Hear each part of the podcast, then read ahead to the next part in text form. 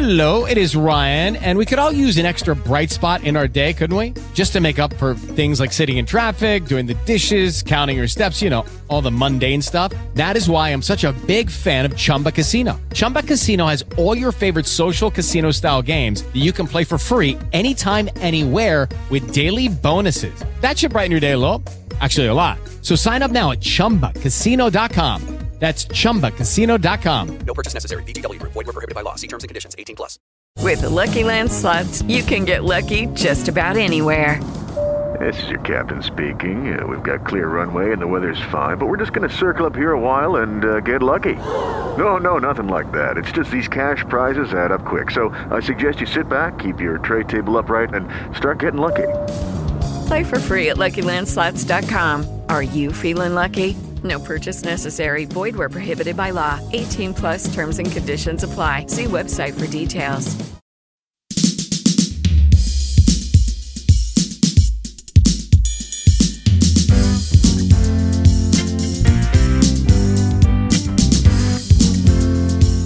Welcome back to .NET Rocks. This is Carl Franklin, And this is Richard Campbell. and we are in the fishbowl at NDC Oslo.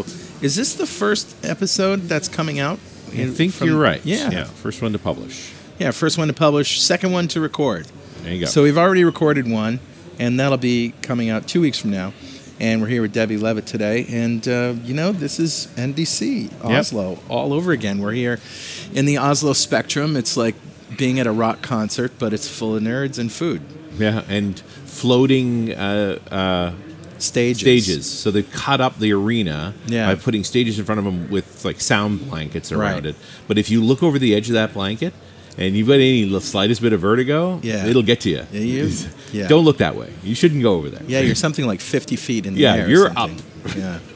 like it's not going to hurt if you go down. You did a talk today on one of those floating Yes, stages, on one of the floating stages. And then, uh, you know, that doesn't bother me all that much, but it's like, yeah, it's way up there. My it was poly- very stable. My poly talk today was on terra firma. There you go, ground level. Ground level. Yeah, there's wrong ground level either. Nothing wrong with that. Good enough.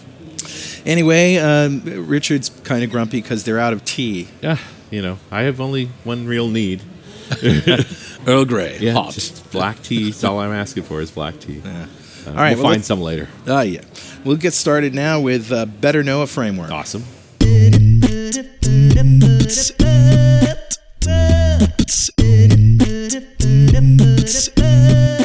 All right, man. What do you got? Okay, so this is an article in The Verge, Uh-huh. and there's a subreddit, which, if you don't know what that is, reddit.com is, Right. you know, where all the a-holes go to battle each other. And uh, Depends on the topic. it does depend on the topic, but some of them are just, uh, you know, anything goes, right? Well, this is a subtopic populated entirely by AI personifications of other subreddits. So these are bots. These are chat bots chat bots battling each other programmed based based on based other subreddits. on others based on the Well, that's posts messed in up. other subreddits. Yes, that is messed up. yeah, it is. I could think of a few subreddits that would be remarkably vitriolic. Yeah, so uh, this is really funny. So we're gonna have to bleep some of this. So yeah, it's called r slash sub simulator GPT two, and you can do stuff like watch a bot uh, that personifies Bitcoin, argue with the machine learning derived spirit of food porn, Nice. or di- or dip into a thread populated entirely by "Am I the asshole?" bots asking themselves the same question: Who's the asshole here? So you know, if you find yourself wanting a, a you know a change from the usual way that you waste time while you're thinking about your development problems, there you go. Yeah, whole other class of uh, of. Whole other class of entertainment, right This there. is what we do with software. Right. So there you go. Who's talking to us today, Richard? Proud to comment off show 1602, which we did in November of 2018 with one Bill Buxton. Oh, yeah. And we talked about the morality of software, and we dove into sort of rules around AI and Yeah. and uh, those sorts of uh, of subject areas. And uh, this particular comment uh, comes from Joseph Hillerup, who said, "I really liked what Bill was saying about how we should design our tools so the way people use them lazily will create the best results. Falling into the pit of success. Yeah, and just like the the, the you know the, the, the easy way is the best way. Right. I really wish there were more of an emphasis for the tools used in software development itself on on that aspect, mm. especially things like language design. Microsoft has been slowly moving in that direction with C sharp, but I imagine I, but imagine where C sharp would be today if this had been the primary ethos from the start. It'd be VB.NET. Nice. But I was actually thinking that that is the ethos. Like you talk Yeah. to Anders, Yeah, he always had the average developer in mind. absolutely. You know, he was better than just about anyone. Well, let's compare C sharp to Java. Let's compare C sharp to C++, Mm-hmm. and even C before that. It's a much different, In terms much of a low friction language, Oh yeah, but still one, and low friction also being that it helps you with the problems that occur. you Right. know? What else do we want from static typing? But uh, you know, you said this was going to be a number, but what you're giving me right now doesn't look like a Yeah, number. that's right. You know, that's the, the the software really helping you out. So and it gets out of your way when you want to do something really complex. Yeah, so we can go as far as we want to go. So I, Right. I, I don't know. I think C sharp has always been like that. Even agree. If it, admittedly, the past few versions, especially since we've gotten to Roslyn, Mm-hmm. have just opened the door for so much more capability like that. So th- there has been an acceleration of it. But I don't know. That, I wouldn't. I'm not going to work agree with Joshua on the idea that they've just started moving that way. They've just been able to move further. yeah. So, Joshua, thank you so much for your comment. A copy of Music to Code By is on its way to you. And if you'd like a copy of Music to Code By, write a comment on the website at .netrocks.com or on Facebook. We publish every show to Facebook. And if you comment there and we read it on the show, we'll send you a copy of Music to Code By. And definitely follow us on Twitter. He's at Rich Campbell. I'm at Carl Franklin. Send us a tweet. They're answered by our Am I the Asshole bot. Nice. Am I or are you? that remains to be we seen. We could go there? Okay. And it is entirely beside the point. Nice. All right, let's bring on Debbie Levitt, who's been sitting here patiently trying not to laugh. Uh, she is CEO of P Type UX. Did I say that right? P Type UX Agency. P Type UX and product design agency. Uh, she's been a UX strategist, designer, and trainer since the 1990s. As a serial contractor who lived in the Bay Area for most of the decade, Debbie has influenced interfaces at Sony, Wells Fargo, Constant Contact, Macy's.com, Oracle, and a variety of Silicon Valley startups.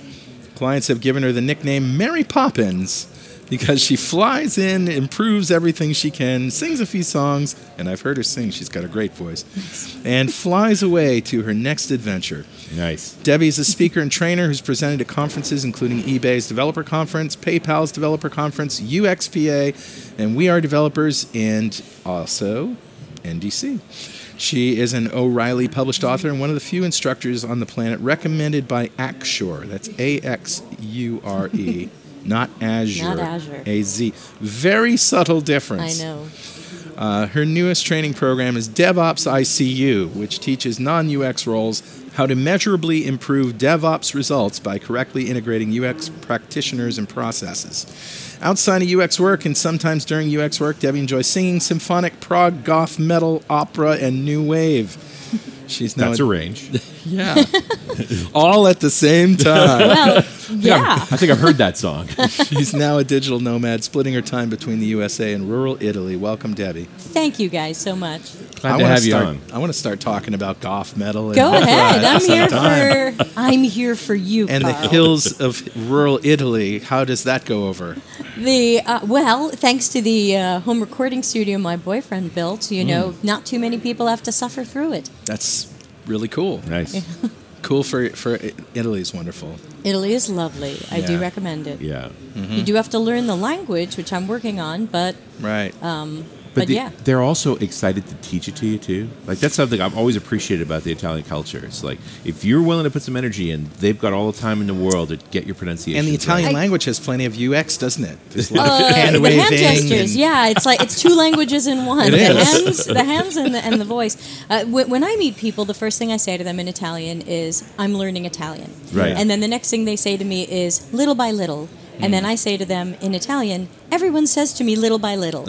And then they laugh and the ice has been broken. Right. And I find that the Italians, at least where I'm living, which is rural countryside, Right. farmers and, and small businesses, and I find that if I make a mistake, they correct me, Yeah. but not like a New Yorker would. No, you know, right. like they, they correct. Sorry, New Yorkers. They they correct me in a in a helpful, friendly way. Yeah. And I really do appreciate that, and I like that they know that they can. Yeah, and then yeah, you're, you're excited too. Like I actually want to get better at it. I am learning, and I want your help. Is there enough bandwidth in rural Italy to use Google Translate?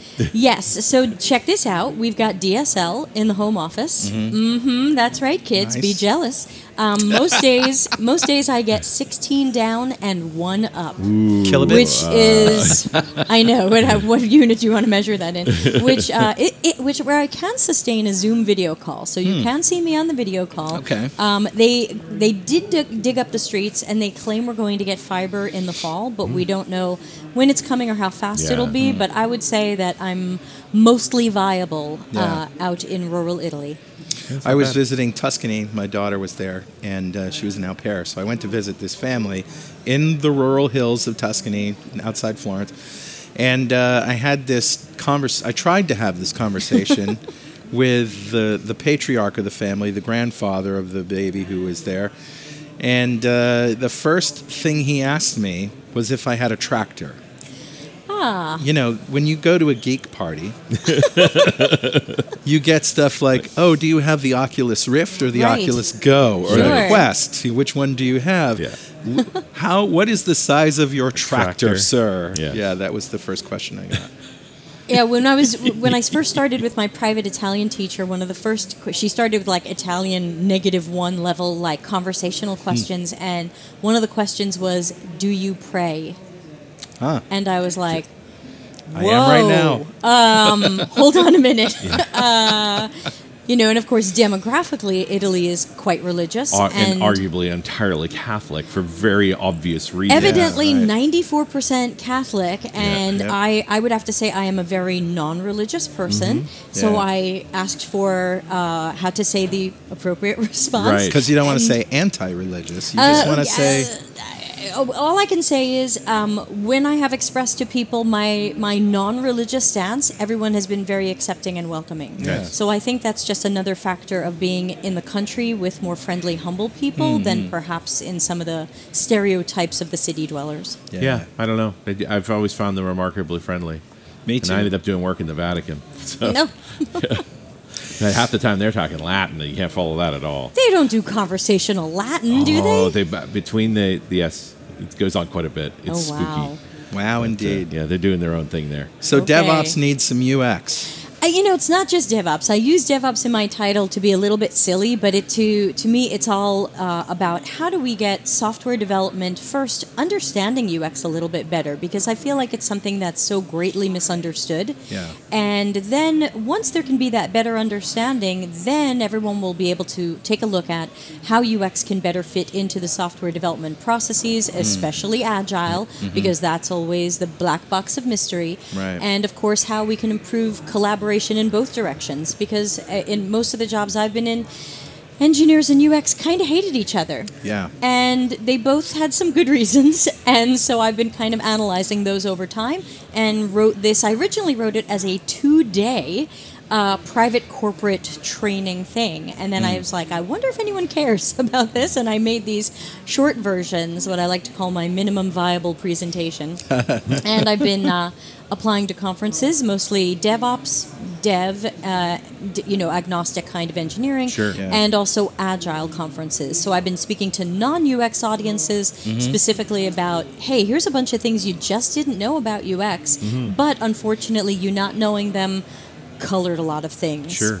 Yeah. 'Cause it- I mean, there's an argument that you could that the UX conversation has to be inserted all through the development path, but I, I got to think you just kind of want them included early. Yeah, absolutely. I mean, what I tell people in my uh, program is we need to be included early everywhere. So, Right. uh, on the product portfolio program project, we should be included uh, early there because we shouldn't be surprised by. I, have so, plenty of horror stories from places I've worked, and I've walked into a kickoff meeting and I've been told what the project was, having never heard of it before, and they said, "And UX, you've got two days to give us final wireframes."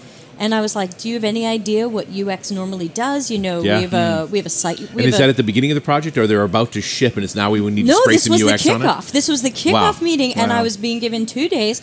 And when I said, you know, we normally get more time than that because we like to have some research, some design, some testing, some iterations on our testing because our testing is basically our QA. Sure. And uh, the person said to me. If you need more time, I'm going to go tell your manager you're derailing the project. Nice. Wow. So obviously, it's really important where UX is at some companies populating the backlog. It's hmm. important to get us started ahead of time so that we can start with some of our own sprints and some of our early work, whether it's sprint or Kanban, whatever you're doing. Doesn't matter what it is, we've got to start early. We need that runway, and then that way, when you guys, you engineer guys, want to and gals want to kick off. We've got some backlog for you Sure. to work on, and then we can be moving with you, sprinting Yeah, with you You don't want to ha- finish the entire design before dev starts. No, But that that would be too waterfall. Sure. Yeah, I'm not for the waterfall thing, um, but we definitely need to be ahead of people because of the research, design, and testing we want to do. It's really interesting and ironic that you got that kind of pushback, like you were wasting time, right? Or because I hear that if you a think about it, you a good UX is all about saving time.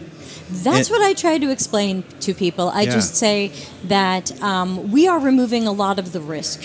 Hmm. And that we should be saving engineering time, money, and sanity because if we can do a great UX design early on and get package this up and get it to engineering, then that means we should have been avoiding most or all changes of mind, Of surprise rebuilds. A lot of user acceptance is done now. You got it. In we have a front. totally And- vetted thing, and there shouldn't be surprises later. And that should say so. Whatever you spent on us should be made up or more than made up when engineers don't have to redo code Sure, or and- and how many s- things. When I do my talk, I ask engineers. I say, how many people have been coding something and knew while they were building it that it was junk and it shouldn't be given to the customers Yeah. and every hand goes up and Sure. i say Yeah. yeah i wish that i'm being brought in earlier product portfolio program where i can be more of a collaborator there So not and only- see and this is agile manifesto principle number Yeah. 10 simplicity the art of maximizing the amount of work not done Right. let's not do this crappy project And not only are you saving time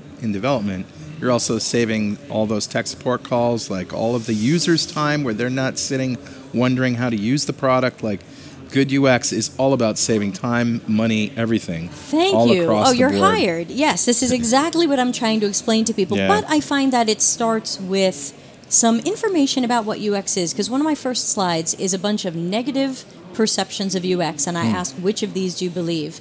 And it's a live poll and the poll just lights up. Everyone believes Hmm. UX is something anybody can do. UX is just wireframe boxes on a page. Yeah. UX is killing time and budget. Um, Yeah. And people vote for all of these, but I always hope that within that hour, 40 minutes, whatever the conference has given me, that I can start to shift that and tell them what's in the black box. Sure. Right. And it's like I said, it was pain alleviation for everyone else. We by hope. s- setting up some expectations better and understanding what people actually want on stuff. Yeah, and, and don't you imagine, you guys will know this better than I will, uh, but being non-UX chicks, but don't don't you imagine that if you're getting a uh, tested and vetted prototype, I love to work in prototypes. That's why I named my company P-Type. Mm-hmm. Um, if you're getting a tested and vetted prototype from me, you should be able to estimate more accurately. Sure.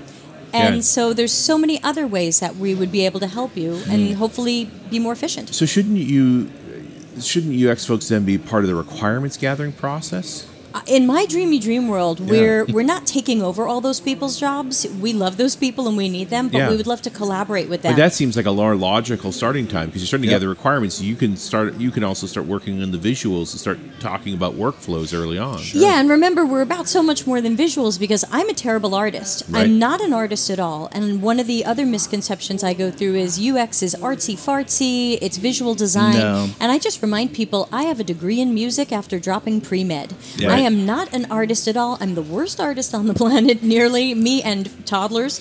And, Yeah. um, and so it's more than just the visuals. I, I say think of us as the building architects. Right. Right. And then think of the visual designers more as the interior decorators. We need these people, different jobs, and of course, you guys are the construction company. So we would love to be part of uh, all of that project planning and certainly the requirements. And I find another place where all of this collides is nobody lets UX estimate their own time. I find that project starts planning and running without us. Right. And they just guess at what we need, as you heard from my horror story. Right. Yeah. And then if we're not really correctly integrated into agile teams or other types of software development methodology Mm. teams, someone else is guessing my time. And it's always a negative surprise when I Mm-hmm. right. need more time. I'm somehow the jerk. Right. But Right, let's right. face it, I wouldn't be good at estimating your time. You're not going to be great at estimating Sure. time. So besides the visuals, what are the other UX elements that, that need to be developed that are going to help everyone moving forward?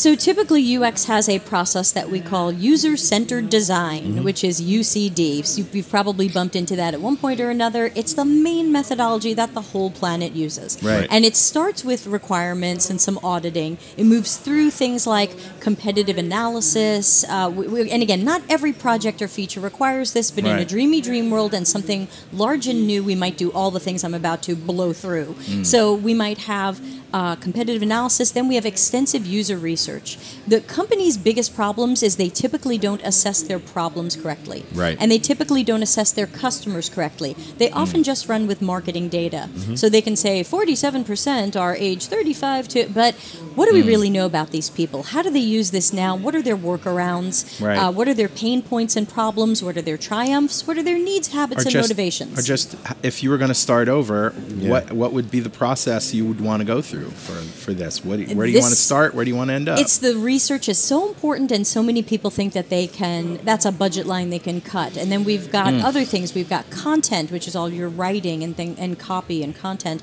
We go through information architecture, which are your structures, hierarchies, and taxonomies, which Sure. are typically not just your databases, but typically your site or app navigation. Mm-hmm. Uh, so Discoverability all of be that, in yeah, there, all of that right? organization. If you can't find it in the menus, people are going to. I, I have something I call the four horsemen of bad UX. They will arrive. They are frustration, confusion, disappointment, and distraction. Nice. And if you can't Yeah. find something in the menus, the four horsemen have just arrived. Sure. And but for me as a dev, that you present me with a navigational plan for the app, that's a whole ton of work done. it's right. Right? And and we even have research and testing that we can do just for information architecture. Mm-hmm. Um, we have card sorting and tree testing, and that just helps us perfect and improve that just that navigation Mm. element. After that, we're looking at interaction design, which is what most people think of when they think UX. That's Sure. our wireframes, our prototypes, whatever is acting as the blueprint. Mm-hmm. But from there, we take it to user testing, which is why I love the prototypes because they're much more realistic. And Axure lets me build, they don't pay me, so this is not a plug, but Axure, um, they- they don't pay me, isn't that sad? Um, but they, why not, guys? Come on. Um, I'm a super fan. So they, they're, they were prototyping software really aimed at UX practitioners, but it has conditional logic and variables, Nice. which means I can create very realistic paths, outcomes, bit of behaviors, error yeah. messages. I can fake validate fields. I can Sure. do math. So it's really a neat tool. And when I hand that prototype to developers, even though it's not doesn't have any art because I'm such a terrible artist, the developers normally say. I need almost no other documentation. Right. So if you want to talk about really being lean, Yeah, then throw away your documentation. I built you this very realistic prototype where that covers the key user paths. So not only can I give that to stakeholders and people who still hate me and uh, the engineers, but I can also There's a use subreddit it. for that, I think. It's so sad. They're still out there, but they, they, they say if you don't have haters, you're, you're doing something wrong. Uh, so I can also bring that to user testing. We always test with real or archetypal users. We don't go guerrilla testing in our office with our coworkers. We Right. must mm. find people who match the target audience. And so, you know, if the target audience are devs who love GitHub and some other of these tools, it doesn't make sense for me to run this by grandma. Mm-hmm. Mm-hmm. So um, after user testing, in my world, I like to see the visual design done after that, but that's because I'm not an artist and I have a good time separating the two. Well, and, then also, we deliver you, it. you know, you don't want to deliver too much visuals at that testing phase where people say, "Oh, so you're already done," right? Like, it's tough. We uh, I like wireframe because it looks like wireframe. It's It like- looks like work in progress, Yes. and we do have problems with stakeholders who think that once they see that uh, anything works at all. Well, we're they- almost finished. That polish, then they go, "Oh, it's done. Why can't we ship this?" There's a whole bunch of usability stuff that has to happen after the artists get done as well, because just th- little things like contrast and size Sure. of things. Uh, I'll tell you a story. So I was recently at this website ordering some uh, T-shirts and stuff, and I won't tell you what the website was, but it starts with discount and ends with mugs. Okay. okay, so discountmugs.com, and I was on there, And I was having a problem just uh, with the website. I go to place the order in the cart, and it just refreshes, and it doesn't give me any errors or anything like that. Doesn't go through. And so I send off a message to tech support or the salesperson I was working with, and uh, she basically says, "Share the cart with me." And I say, "Okay, share the cart." And I looked, and I swear to God, I looked at that page for five minutes. I did not see any way to share the cart. The and I four said, "I horsemen have had no." arrived. I, I took a screenshot and sent it to her.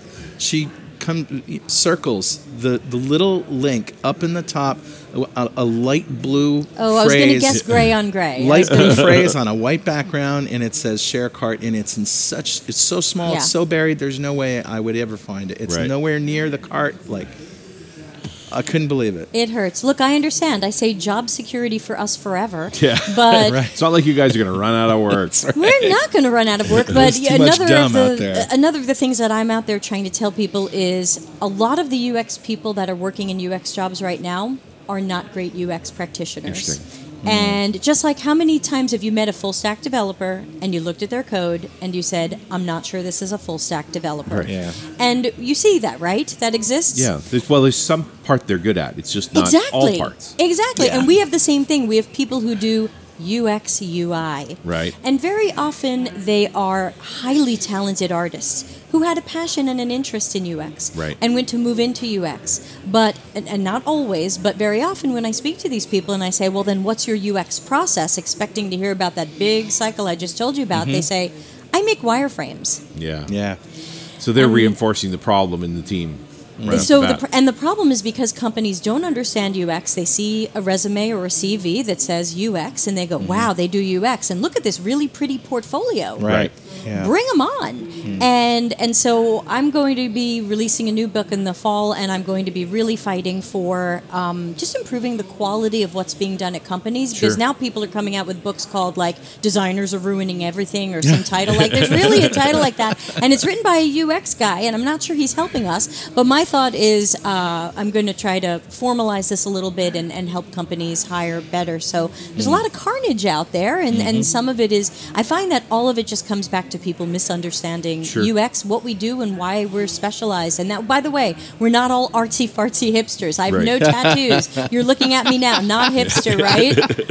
Not a hipster. Yeah. Though I am wearing my hipster Mickey Mouse T-shirt. Have you you ever go. seen hipster Mickey Mouse? There you go. Oh, look at that. Literally a hipster Mickey Mouse. Literally Wow. hip, hipster Mickey. hilarious. Everyone Google hipster He's Mickey got Mouse. ironic facial hair. Um, is he's got his uh, earbuds and his floppy hat, and actually, it, it- an artist made it, and Disney licenses it, so you can buy it at Disney Wow. parks. Disney liked it. Disney, yeah, Disney. They went with normally hate everything. They don't actually hate everything. They're actually licensed. They're actually paying some of these people. So that's pretty That's cool. funny. I do appreciate from the wireframe perspective. I remember what was the story that I was told that it's like as soon as you put color or polish on any of those things, they criticize that Yes. rather than the actual thing you wanted to talk through, which Right. was that workflow, that experience. I have found that as well, and you know, there's always the joke in in both UX and, and creative circles where it's like, oh, what did they say? Oh, make it bluer. nice. Yeah, you know, bluer. right. blue. Yeah, uh, you hear things like that a Yeah, or it was too blue. Uh, yeah, my wife wants it bluer. I mean, I'm, Right. I'm I started in the mid '90s, so I remember my wife wants it bluer. right. So, My wife um, wants it bluer. may- so it's uh, it's like I don't I kind of don't care what your wife wants unless she's one of our target personas. Sure. So yeah, there, there again, this all comes back down to misunderstanding. Sure. And I think if people understood truly how much UX is based in cognitive psychology Mm-hmm. and not art, then we can start to not only shift how we hire, but also our processes and our communication and collaboration, because all Right. of these are not going very well right now. We do occasionally get some good software out of it, but One can hope, but Yeah. can you give me an example? What Yeah. is your favorite software out there? What's Yeah, your no. number one app? I'm not. There's a difference between what you have to use all the time and the things that actually delight you. That's right. And Mm, Yeah. and uh, when you're stuck using it, the four horsemen are still showing up. Mm. And the problem is that what I hear from a lot of those companies is they'll say, "We don't really need a UX person. Uh, they'll figure it out." Yeah. Right. And I say, Our "Well, that's software just is the- intuitive." That and, well, that it's not, but that mm. you know, the they'll figure it out is the giant middle finger. Yeah, Right. Like, we don't actually care. Yeah, and, and and the second middle finger is when people want to put lots of instructional text and tool tips oh, yeah. and how tos. Oh, sure. And I tell people now you're saying we didn't build this to be more intuitive. We think you're kind of stupid. Right. You're not going to figure it out. So we're gonna we give think you you notes. love reading. Yeah. Yeah, we think you love reading. Sure. So here's a bunch of instructions Yeah. that To I know up you for want the to follow. fact that we didn't know how to So all of in the these are place. four horsemen just showed Yes, up. we put a handle on a door, but then we have to put push beside it, which you shouldn't be pushing a handle anyway. But I actually have a picture in my in the two day version. I actually was in Barcelona Mm-hmm. at an event, and there was a, a bathroom door, and it had a, a handle. Yeah, it had a pull handle. It had a pull handle, and it was a push door. Yeah, I Of course see it all the time. Yeah, but then they do put the push note they on it. didn't. They didn't. it just had a D for women because it was Right. Spanish. D for dumb. no, it was D for damas. You know, women. And I so, stick with dumb. No, But but it was the women's bathroom. Let's be kind to them. I No, did it I'm too. being- I walked up and pulled it. I, I'm not saying women are dumb. I'm saying the designer of that door is dumb. It was it was bad because obviously we, we call these in UX affordances. It's Right. something that gives us the cue that there's something that you can do here, should and be a we all know it. we all know that the flat plate means push and the handle means pull, pull. and you don't do that. Nary and the twin we can of course relate that to the digital version. Absolutely. Hey guys, hold that thought for just a second while we take a moment for this very important message.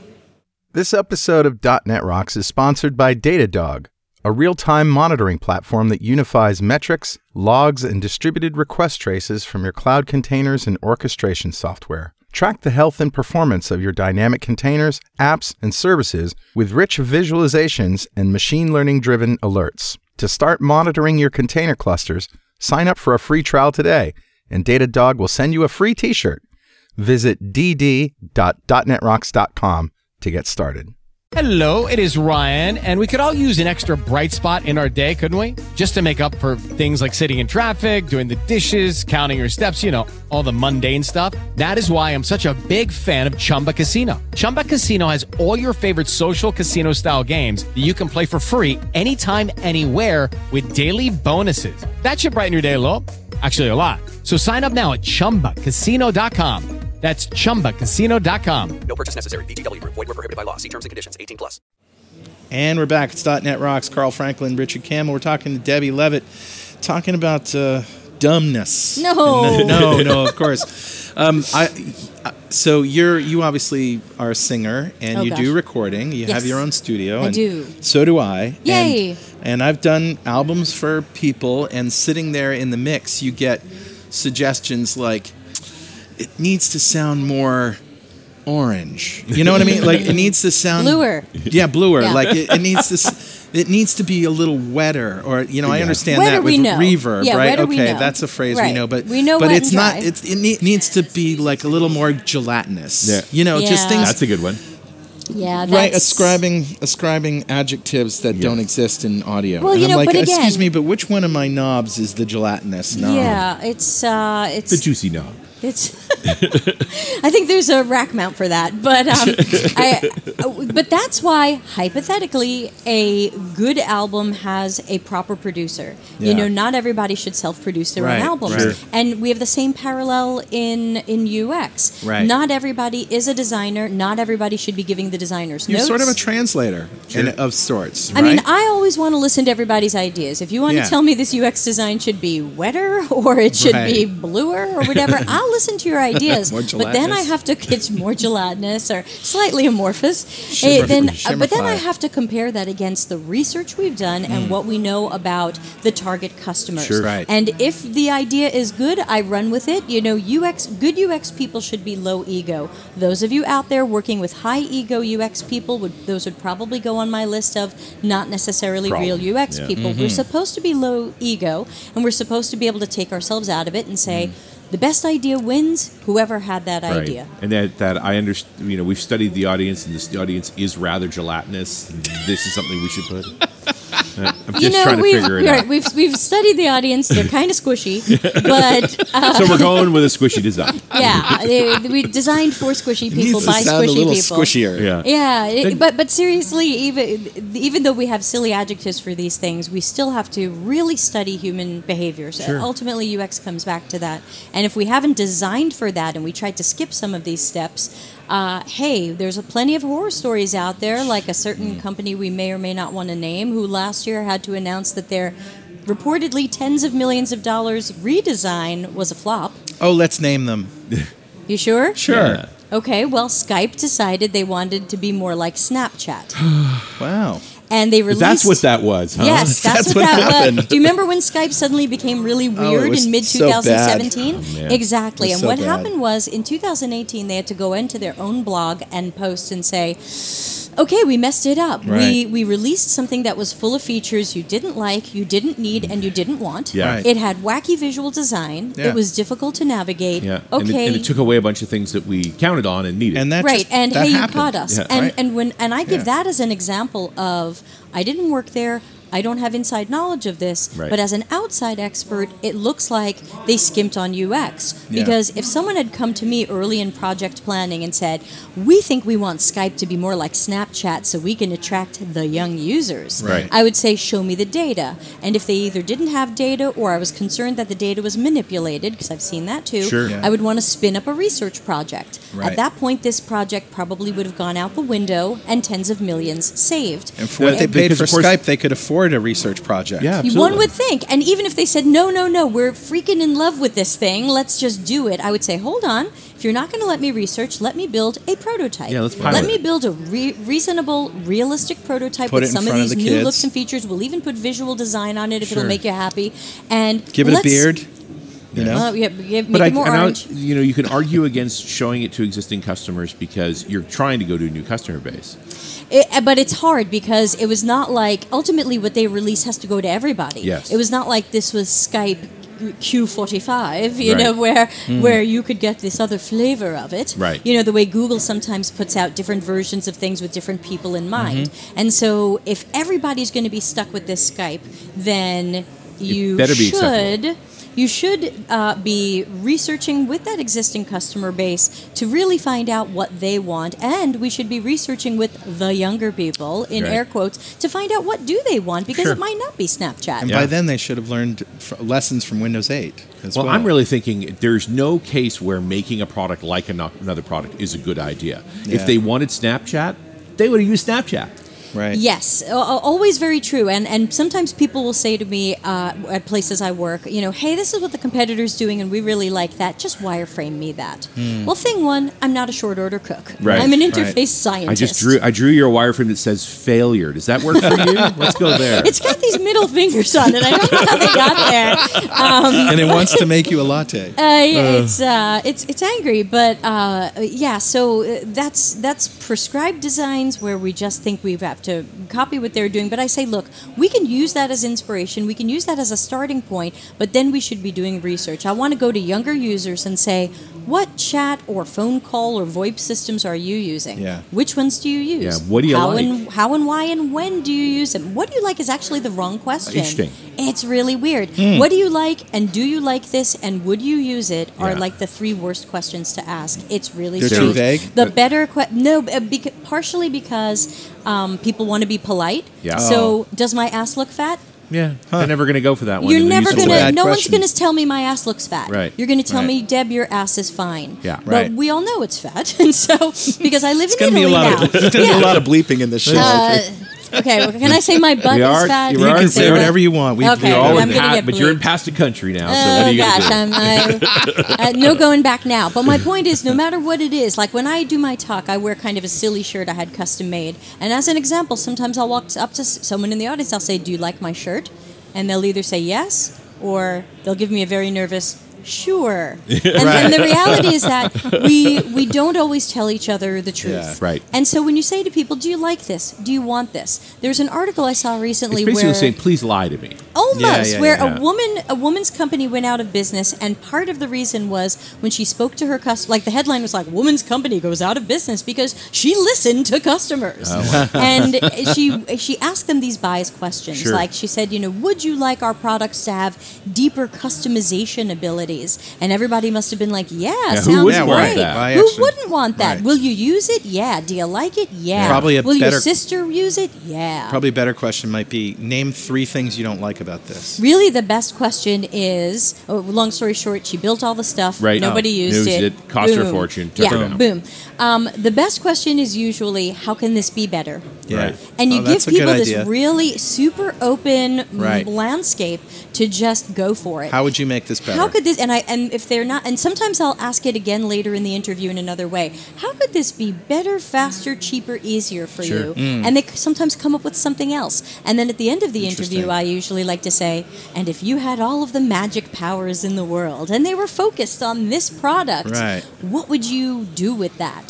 And sometimes they come up with yet another thing. Now, some of these hmm. may be solutions and UX would rather work on what's the problem than what's the solution. Sure. We need to know the problem first, and so many companies are not even diagnosing their problems correctly. Hmm. So then we can start focusing on what could be possible solutions. Why don't you think that's true? Why why don't companies take more interest in the, the flaws of They their product? think they know the, the so the problem Is is ego thing? It's ac- it, it can be accidental ego, accidental bad data. Hmm. Um, it, you never know. Uh, I had a project at a company I won't name where someone said we found that 21% of our mobile web users aren't using filters after searching.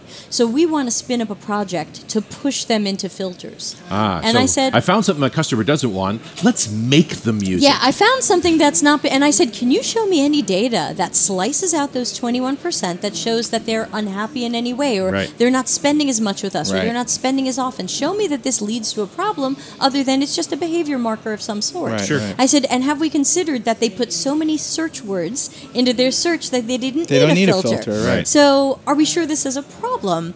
Well, they got the budget, they spun up a project.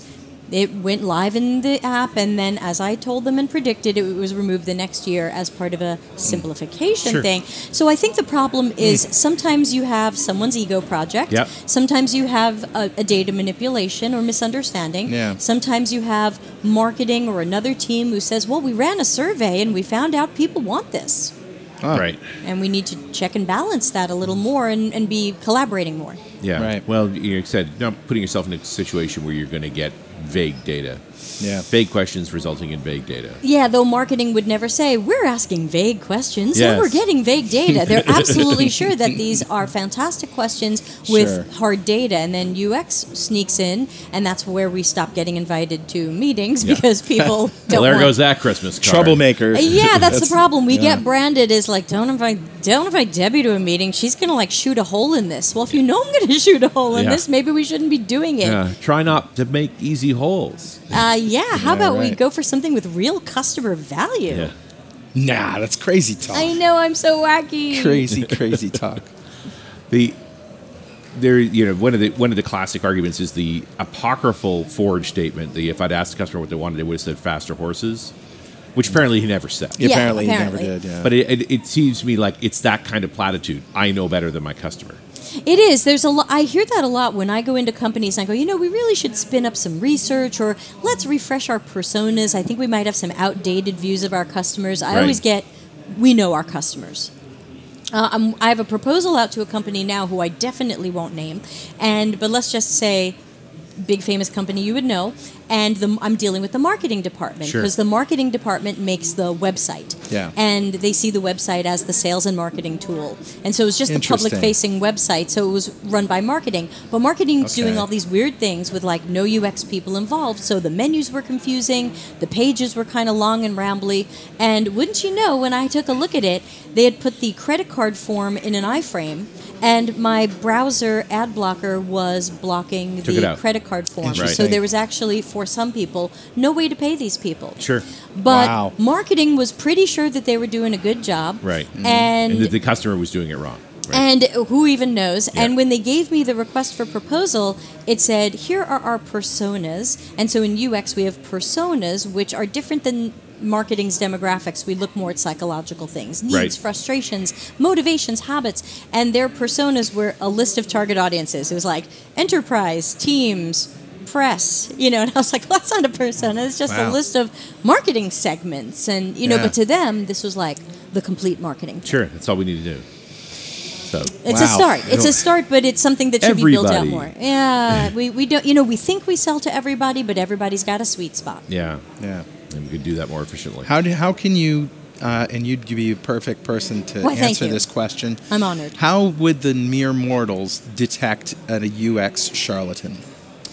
Ooh, gosh, near and dear to my heart. How can a mere mortal detect a UX charlatan? Um, there's a couple of ways. Now, obviously, the best is to bring me in and have me look at their portfolio. Well, Sure. That's the obvious one. But, I mean, Uh, the less a few obvious one is the, the ones that I've uh, told people to try is um, if you ask someone, if you look in the mirror, what do you see? And I find that an artist says, I'm an artist. And I find that a UX person who really has that running through their blood more than anything else will say something more like, I'm a problem solver. Right, that's what I'm I'm was a thinking. customer advocate. Yeah. Uh, I'm. Uh, sometimes I say I'm a predictor of possible outcomes. Right. Okay. Um, uh, I'm a UX designer. I design interfaces that are easy to learn and easy to use. So you'll find that the answer from the UX person will be a little bit more psychology centered, and the answer from the visual designer might be more about art or artistic elements. Again, that doesn't mean it's bad or wrong. It just Sure. means UX might not be their natural talent. right. The other way is tell me about your UX process. Now, I described it before. It was Sure. long and boring. Right. If they just basically say, "I make wireframes," Right, yeah. Or I once asked a guy in a, I once asked a guy in a job interview, "What's your process?" Because he was claiming to be the unicorn, the UX designer, the artist, and the front end developer. All in one. Ah, yeah, we get those.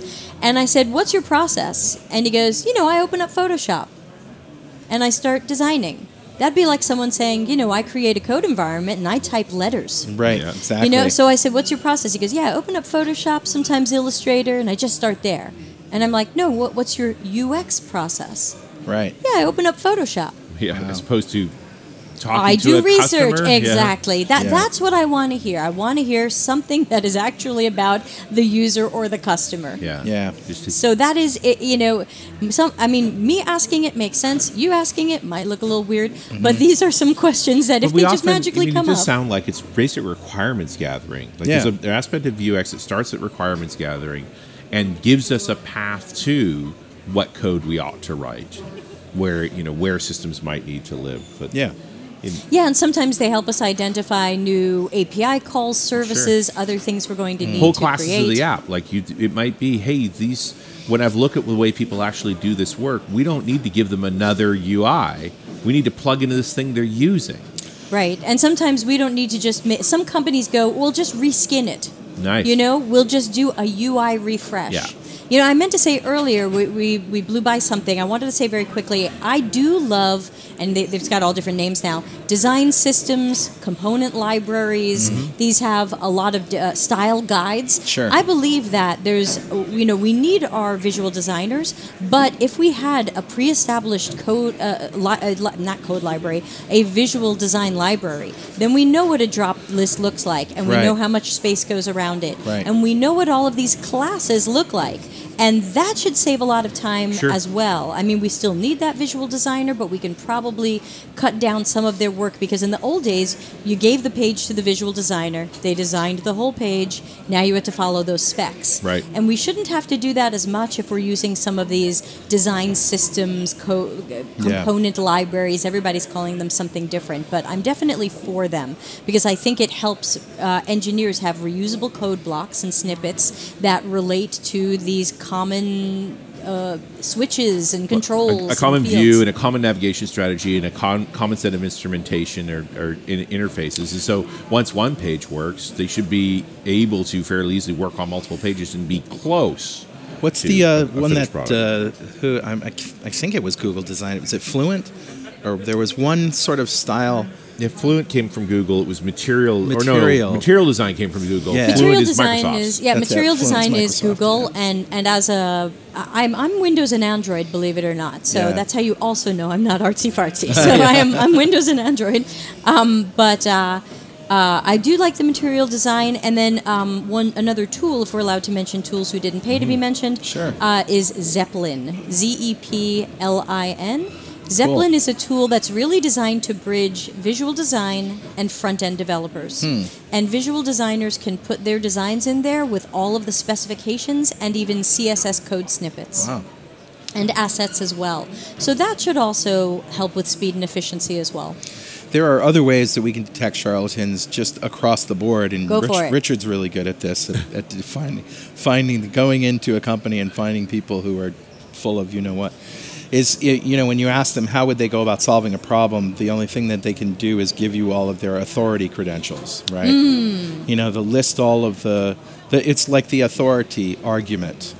Like you should. These are re- re- reasons why you should listen to me because I've got this degree and I've got this experience and that.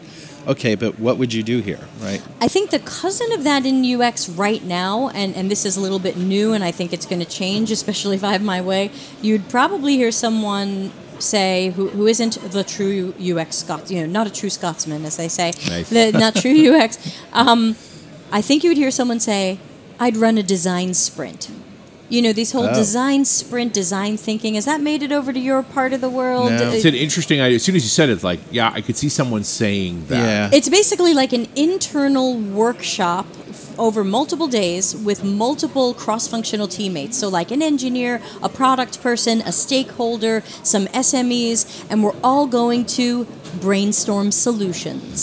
Sounds expensive. it's freaking takes, expensive. Takes it off of my shoulders too because Well, I'm supposedly the authority. It's it's expe- it takes it off of my shoulders when it shouldn't. And you know, Right, my that's what I'm thought is saying, yeah. my thought is if you have a problem or question with relating to product or UX at your company, why aren't you just bringing it to UX? Right. Yes, we have good ways to collaborate. Yes, we have good ways to collect ideas and brainstorm with other people. But to go into a room and have everyone sketching solutions Yeah. seems a little bit off the, the track when we should spend more time uh, understanding the problem.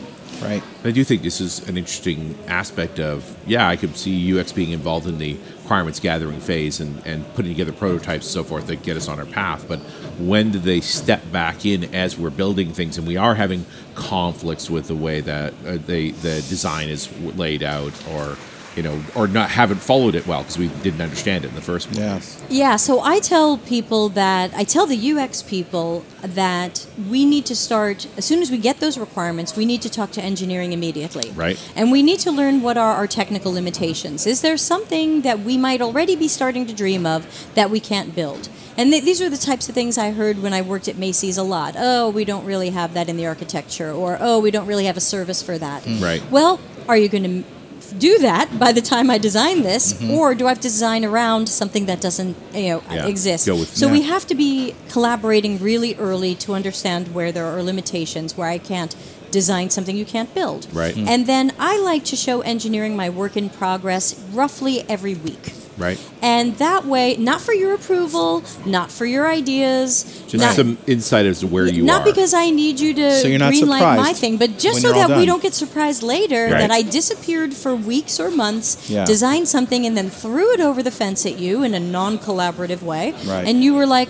Holy cats, we can't build this. Where the heck have you been? Right. And so I do believe that we have to be collaborating often, but then I also tell engineers start inviting UX to all of the meetings. Yeah. Right. We want to be in release planning, sprint planning, retro showcases, mm-hmm. especially if a showcase is going to talk about UX.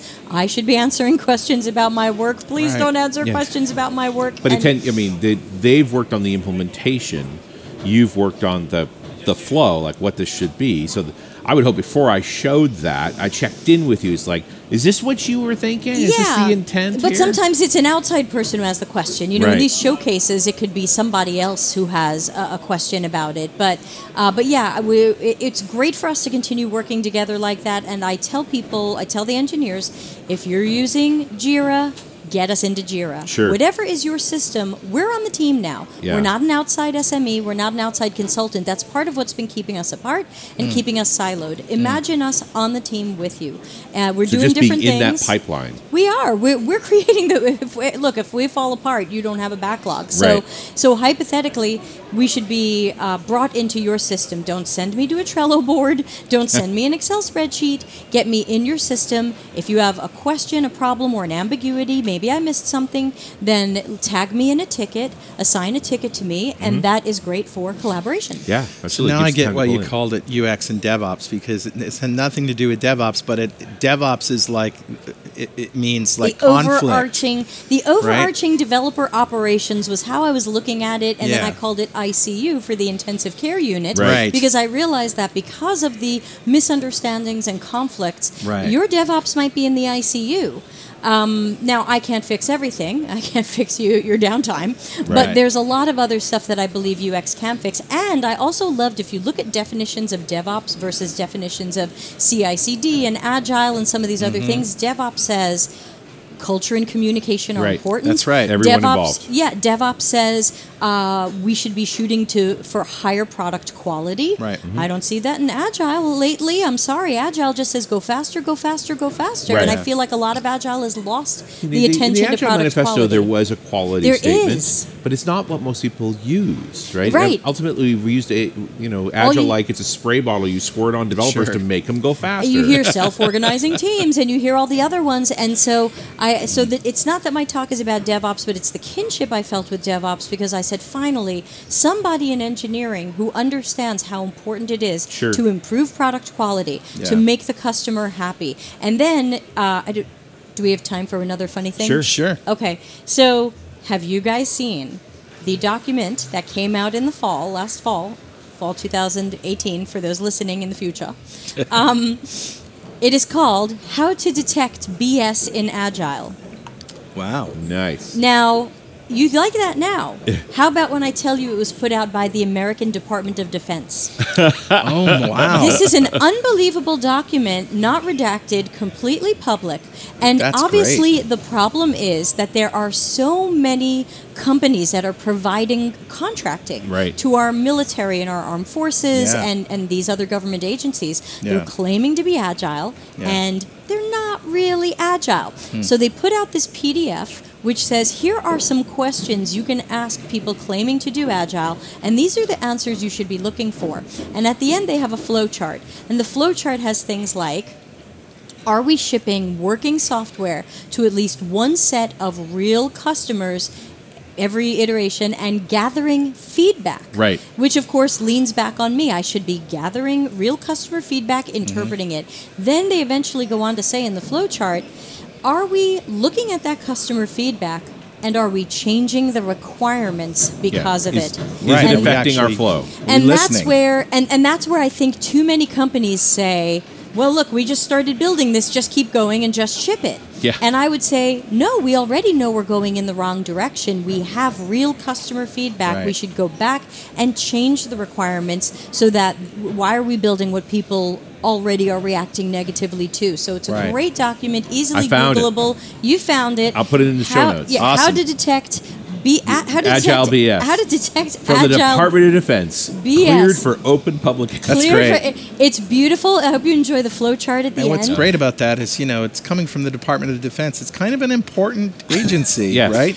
I like to- doesn't. They They kind of wanna build get a it- lot of software. I- Well, they need to spend get it how right. much on? so- Yeah, I, I met a woman at an event last year. She was from the Air Force IT, and she said they had an outside contractor who was doing development for them and also claimed to be doing UX. Hmm. And she said, I'm, "I'm suspicious of them. I'm not sure about UX, and it sounds like you would know." And I said, "Sure. What are they doing?" She said, "Well, they they design something and they code it, so real code, QA'd. Then they find one person." And they test it with that person. Hmm. Based on what the one person says, they then rebuild the Oh, code no. to match what that one person says. Then Wow. they find one other person. They see what that guy says or gal, oh. and then they rebuild it. I said, okay, this is absolutely fake, fake UX, fake UX testing. I said, this is a recipe for you to burn a lot of money. Yeah, no, I was just thinking, wow, you can burn a lot of hours that way Oh. and and wrapped in an umbrella of righteousness the whole time. Right. Look at us. We're doing great. Now, of course, any UX person would know we test with normally 5 to 15 people. Right. We remove any outliers or flukes. We look for Yep. patterns and we we go in that direction. Sure. But Yeah. to test with one person who could be 100% outlier fluke Yep. and then rebuild your system for that. And this is the Air Force. Man. Crazy. So that's our tax dollars at work. Yep. Yes, I still pay taxes in Italy, everybody. Well, Debbie, thank you so much. This is great. Thank It's you. been awesome. But um, just before we go, what's next for you? What are you doing? Uh, what are you working on now? Yeah, I'm working on the next book, which, as I said, is going to really redefine UX because I feel like some of those models and definitions have gotten out of control. So look for a new book for me this fall. But for those of you curious about my current book, just sneak over to Amazon and type in DevOps ICU. I've got it on Amazon for about seven bucks. So Great. Uh, it's like 130 pages. It's an easy, fun read with uh, with agile BS in there as well. Awesome. Thanks, Debbie. Thanks, guys. All right. We'll see you next time on .NET Rocks.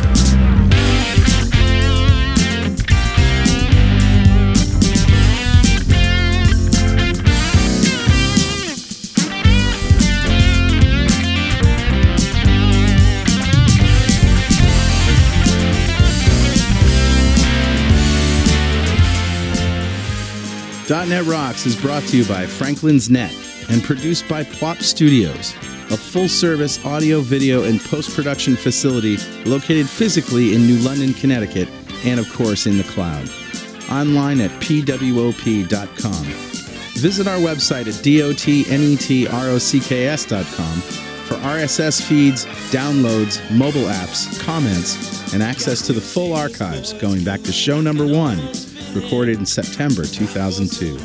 And make sure you check out our sponsors. They keep us in business. Now go write some code. See you next time.